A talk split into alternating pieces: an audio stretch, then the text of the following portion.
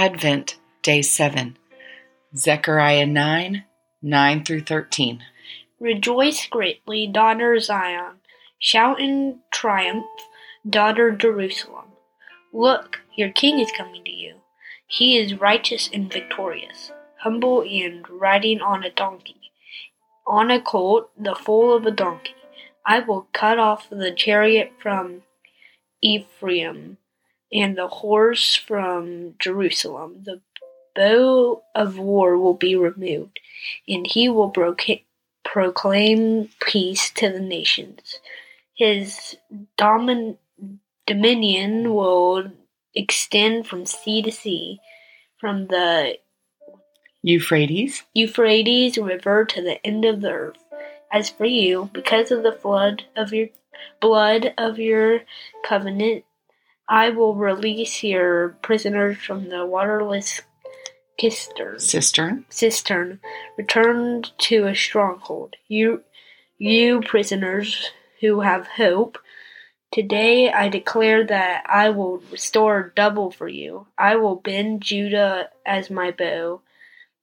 I will fill that bow with Ephraim. I will rouse your sons, Zion, against your sons, Greece. I will make you like a warrior's sword. That was Elijah Campbell helping me read the Bible verse for today. Jesus is the grace of God given to sinners who cannot free themselves from the death grip of sin. Look into that manger at that baby boy and see grace. The Christmas story is about grace in its most shocking and surprising form. The Lord of Lords, one of incalculable glory, humbles himself and takes on human flesh and blood. The Creator, in a way that boggles the mind, becomes the created.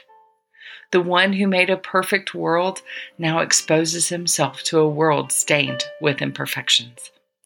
The judge of all things places himself under the judgment. The one who deserves worship becomes the lamb of sacrifice.